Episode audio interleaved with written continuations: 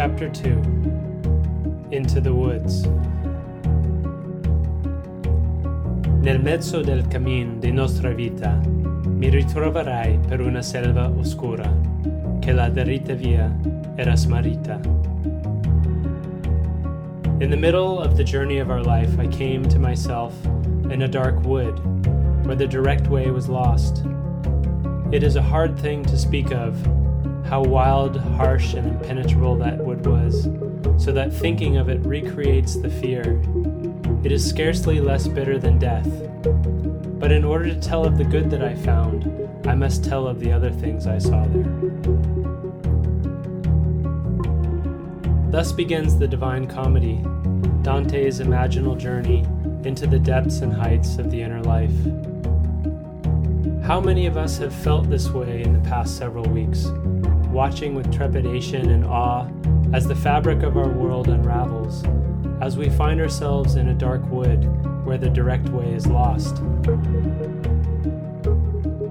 I want to play with our notion of what it means to find ourselves in the dark wood.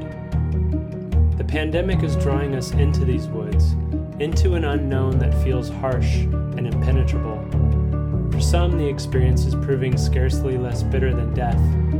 For others, the coronavirus has brought death itself. Exploring the etymology of words is like lifting up stones on the forest floor.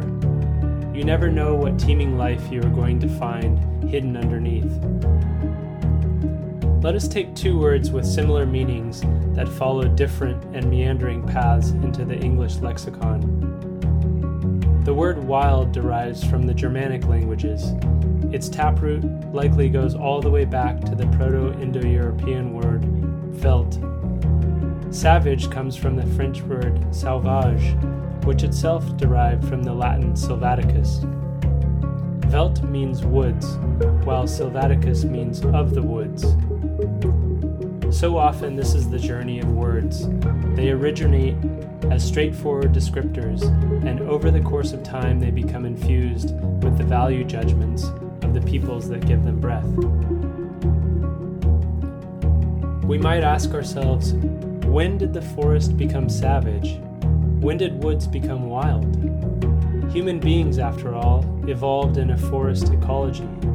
The forest is our ancestral home. How did we become estranged? Can we envision some sort of reconciliation? And what might this all signify for the present moment? Lifting up a few other etymological stones is helpful here. Wild is defined by what it is not. To be wild is to be uncultivated, uncivilized, untamed, undomesticated. These are all agricultural terms, or terms that came to being in the wake of the agricultural revolution of 10,000 years ago.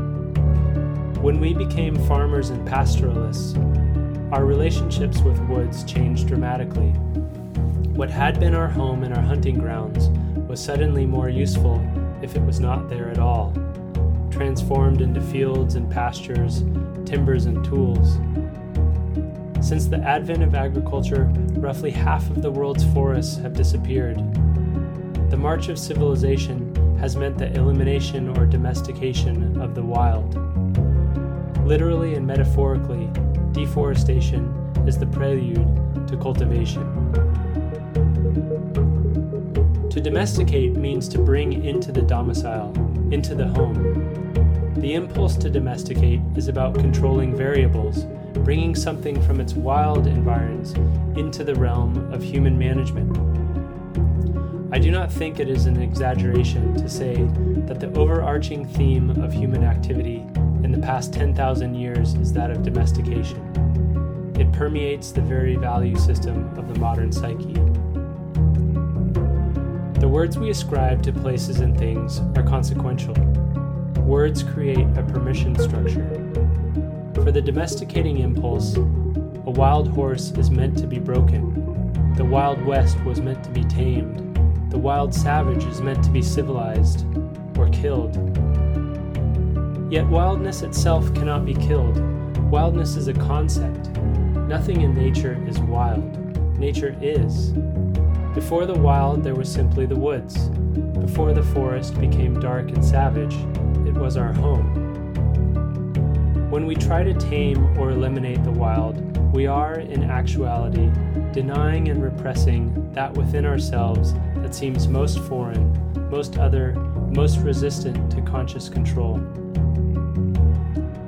Failing to domesticate our own psyches and plagued by a vague fear of the dark wood within ourselves, we loose our impulse to control upon the physical world.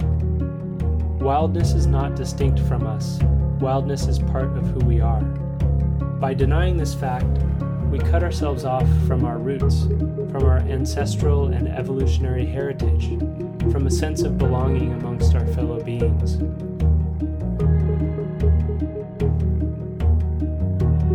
Breath separates life from death. Every living thing must engage in a constant exchange of gases to maintain its metabolic processes. Even a seed is slowly, quietly breathing. Forests are rightly called the lungs of the earth. They do the heavy lifting of exchanging atmospheric oxygen and carbon dioxide. It is not a mere coincidence that the cross section of an animal's lung looks remarkably similar to the root system or canopy of a tree. Each evolved structures to facilitate the exchange of the gases essential for life. By clearing half of the world's forests, we have, albeit inadvertently, effectively forced the planet to breathe, for all of us, mind you, with one increasingly compromised lung. Let us engage in some symbolic thinking and imagine that the coronavirus, which zeroes in on the human pulmonary system, is delivering a painful, urgent message from the planet to human beings. I can't breathe, it seems to be saying, and you don't seem to be listening. This is what it feels like. What, you might ask, does all of this have to do with Dante and his harrowing inner journey? Dante wrote his masterpiece because his journey into the dark wood, after many trials and tribulations, led him to something of value. How many fairy tales begin with the hero on the edge of a dark wood and conclude with golden treasure? Nearly every story and myth carries the same wisdom. Psychological gold is not to be found in the safety of cities and towns. It is only available when we venture into the unknown into the wild and learn to draw upon resources we never even knew we had. The journey into the wild inevitably leaves us changed, and it changes the way we perceive and relate to wildness, both within and without. If the lungs of the world fail, there is no respirator to keep the planet on life support. Humanity must come to recognize a painful truth. Without intending to, we have been the pathogen that has eaten away the lungs of the world ever since we first cleared forest for cropland. The pandemic has led us to the dark wood. The habits and behaviors of our ecocidal culture are unlikely to change without significant numbers of people leaning into the type of in- inner transformational journey chronicled by Dante and bringing the gold that they may find along the way back to the collective. For the sake of the wild, for the sake of the future, let us fix our courage to the sticking post and head deeper into the woods.